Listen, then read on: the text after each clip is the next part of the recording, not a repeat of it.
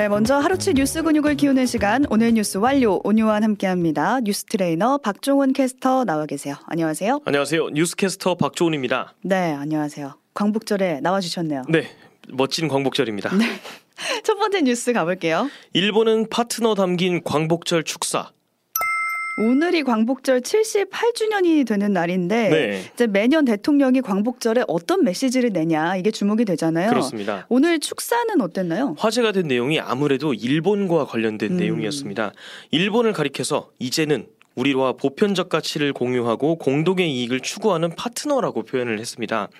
경제와 안보에 있어서 이제 일본이 앞으로 한국과 함께할 게 많다는 식으로 음. 이야기를 했고요. 네. 이전 대통령들 같은 경우에는 일제 과거사 그리고 위안부 문제 같은 걸 언급하면서 어, 진정성 있는 사과를 요구하는 게 다반사였는데 음, 윤 대통령 같은 경우에는 축사에서 그런 내용이 일체 없었습니다. 네. 그리고 또 눈길을 끌었던 대목이 어, 공산 전체주의 세력들은 늘 민주주의 운동가 그리고 인권 운동가로 위장을 하고 선동과 공작을 일삼는다 라고 이야기를 했고요. 음, 속거나 굴복해서는 안 된다라고 강조한 부분이 또 눈길을 끌었습니다. 네, 이런 내용이 담긴 축사를 두고 여야 반응이 또 엇갈리더라고요. 네. 그 먼저 권칠승 민주당 대변인이 과거사 반성 없는 일본한테는 묻지마 협력을 논하고 어, 일본 입장을 강변하는 걸 이해할 길이 없다라고 논평을 했습니다. 그리고 공산 전체주의 관련 발언 관련해서는 아연 실색했다면서 광복절 경축사가 아니라 무슨 뭐 극우 유튜버가 하는 독백 같았다라면서 신랄하게 비판을 했습니다. 네, 국민의힘 반응도 나왔죠. 기본적으로 축사 내용을 옹호하는 반응이었습니다. 국민의힘 강민국 수석 대변인이 논평에서 자유 대한민국을 위협하는 세력들은 아직도 있다라면서 과거의 아픔과 역사를 이용하는 세력을 배격하는 것이 우리의 의무다 이렇게 표현을 했습니다.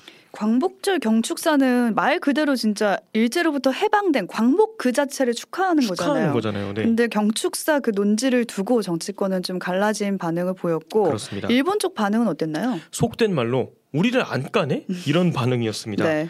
뭐 교도통신, 마이니치 신문, 산케이 신문 같은 이런 일본의 주요 언론들이 공통적으로 주목을 했던 게 어, 광복 축사에서 대일 비판이 하나도 없었다라는 지점이었습니다. 네. 이런 와중에 일본의 한 지방의회에서는 망언이 또 나왔다는 사실이 밝혀지면서 어, 경향신문 보도가 나왔는데요. 지난달 한 지방의원이 회의 도중에 일본은 식민 지배를 한 적이 없다라고 발언을 했답니다. 의원이요. 그렇습니다. 또 한일 합병 조약은 그 당시에 한국도 어, 동의를 해서 승인했던 조약이었다면서 일본이 뭐 식민 지배 가해 사실 이런 거는 없다라고 어. 말을 했대요. 그리고 일제강점기에 치러진 베를린 올림픽에서도 이제 또 마라톤에서 금메달을 땄던 손기정 선수를 일본 국적이었다라고 언급을 하면서 네. 이 사람이 식민 지배와 노예 취급을 당했다면 올림픽을 어떻게 나왔겠냐 이렇게 음. 반문을 했다고 합니다. 이거 말고도 일본이 정말 과거를 반성하고 있는지 의문이 드는 지점이 또 있는 게 네. 기시다 총리가 야스쿠니 신사에 오늘 네, 공문을 보냈고요. 네, 또 일본 관료나 의원들이 야스쿠니 신사에 참배를 또 오늘 했습니다. 그렇습니다. 여기가 A급 전번들이 묻혀져 있는 곳이잖아요. 그렇습니다. 네. 네, 일본이 과거를 정말 반성하고 있는지 의구심이 들고 오늘 또 이 소식 외에도 광복절 경축식 이후에 윤석열 대통령의 부친이죠 윤기중 교수의 부고 들려왔습니다. 네, 그렇습니다. 윤석열 대통령의 부친 윤 기중 연세대학교 명예교수가 오늘 노환으로 별세했습니다. 대통령실 김은혜 홍보수석에 따르면 윤 대통령은 오늘 오전에 광복절 경축식을 마친 후에 어, 병원을 찾아서 부친의 임종을 지켰다고 합니다. 음, 그러면서 국정 공백이 없도록 장례를 가족장으로 치르기로 했다고 밝혔고요. 네, 경축사와 윤 대통령 부친의 부고 소식까지 살펴봤고요. 다음으로 좀 넘어가 볼까요? 관변 단체에 세금 200억 지원? 흔히 정부의 보조금으로 운영되는 비영리 단체를 우리가 관변 단체 이렇게 네. 부르잖아요.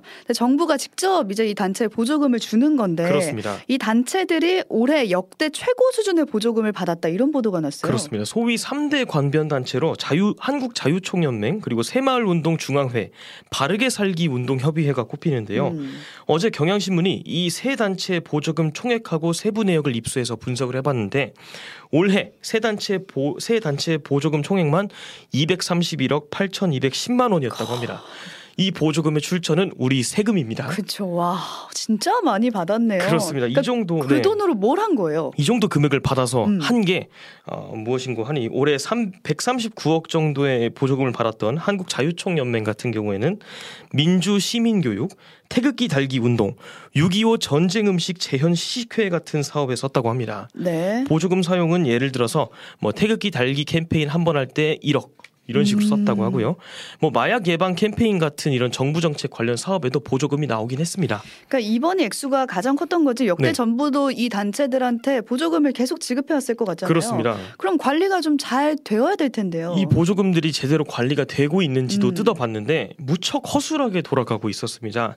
경향신문이 이제 지자체 예산안하고 관변단체 회계장부를 대조를 해봤는데 1억 4,100만 원이라고 써야 할 보조금을 1,410만 원이라고 적는다든지 9,850만 원 보조금 지급받았다라고 써놓고서는 어, 보고는 4억 5,552만 원 이렇게 한 사례가 발견됐다고 합니다. 그 이게 지금 듣다 보면 한두 푼이 아니라 0이 하나 떨어졌다 붙었다 그렇습니다. 하는 거예요. 금액 규모가 굉장히 달라지죠. 네. 이 외에도 이제 건설 부지도 선정을 안 했는데 뭐 관변단체 회관 건립한다라면서 14억 정도 되는 보조금을 탄다든지 음. 이래서 같은 여당 측 의원조차 이거를 문제 있는 거 아니냐 이렇게 지탄을 하기도 했대요. 네, 정부에서 최근에 그 민간 시민 단체에 주는 카르텔 보조금 싹 잡겠다. 카르텔, 네. 이렇게 말을 했는데 막상 관변 단체 그러니까 정부의 보조금을 받는 단체들도 제대로 관리가 안 되고 있었던 거예요. 네. 그러니까 어디든 세금 나가는 곳에 관리가 안 된다면은 좀 개선이 돼야 되지 않나라는 생각이 듭니다. 그렇습니다.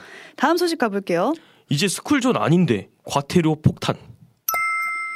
그러니까 초등학교 유치원 어린이집 그 근처 우리가 스쿨존이라고 해서 차가 네. 지나다닐 때 30km 속도 제한이 있잖아요. 그렇습니다. 근데 스쿨존이 아닌데도 과태료가 잘못 부과된 경우가 있었다고요? 네, 인천에서 발생한 일인데 음. 인천 연수경찰서에서 지난 5월 12일부터 7월 27일까지 77일간 어, 인천 연수구 송도동 42번지 도로에 이제 속도 측정 장비로 달고 음. 어, 약 6,500억 어, 6,500건에 달하는 속도 위반 행위를 단속했다고 합니다. 네.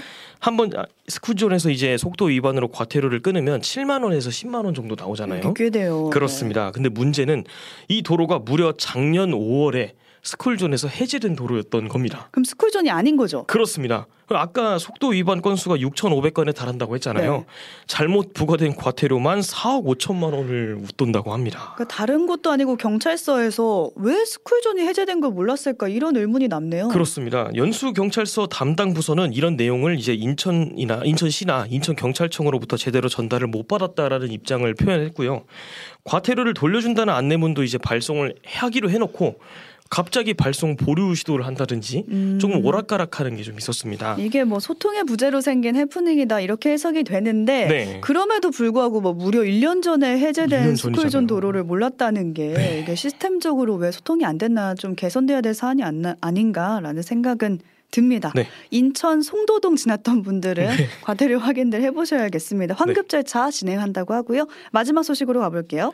육아휴직 장려금 받아가세요.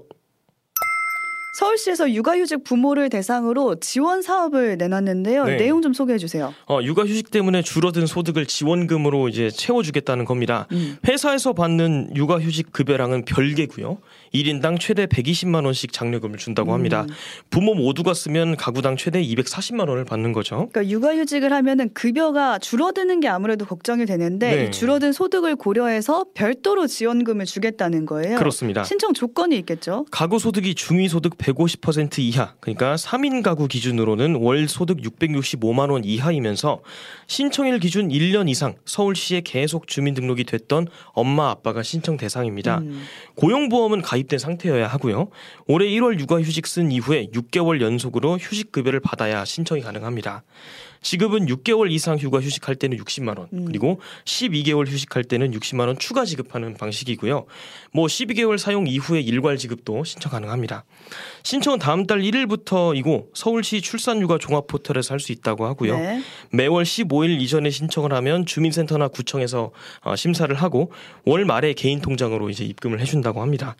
조건만 맞으면 외국인이나 뭐 다문화 가정도 신청할 수 있다고 하니까요. 음. 방송 들으신 분들 주변에도 널리 널리 알려주시면 좋을 것 같습니다. 네, 육아휴직 한 분들한테 좀 도움이 됐으면 좋겠고 네. 사실 꼭 돈이 아니더라도 육아휴직 쓰는 것조차 어려워하는 분들이 많잖아요. 눈치 보이잖아요. 네, 그런 분위기 도 분위기도 함께 바뀌었으면 좋겠습니다. 네. 여기까지 박정원 캐스터와 오늘 하루치 뉴스 근육 키워봤습니다. 고맙습니다. 고맙습니다. 오늘 뉴스 완료.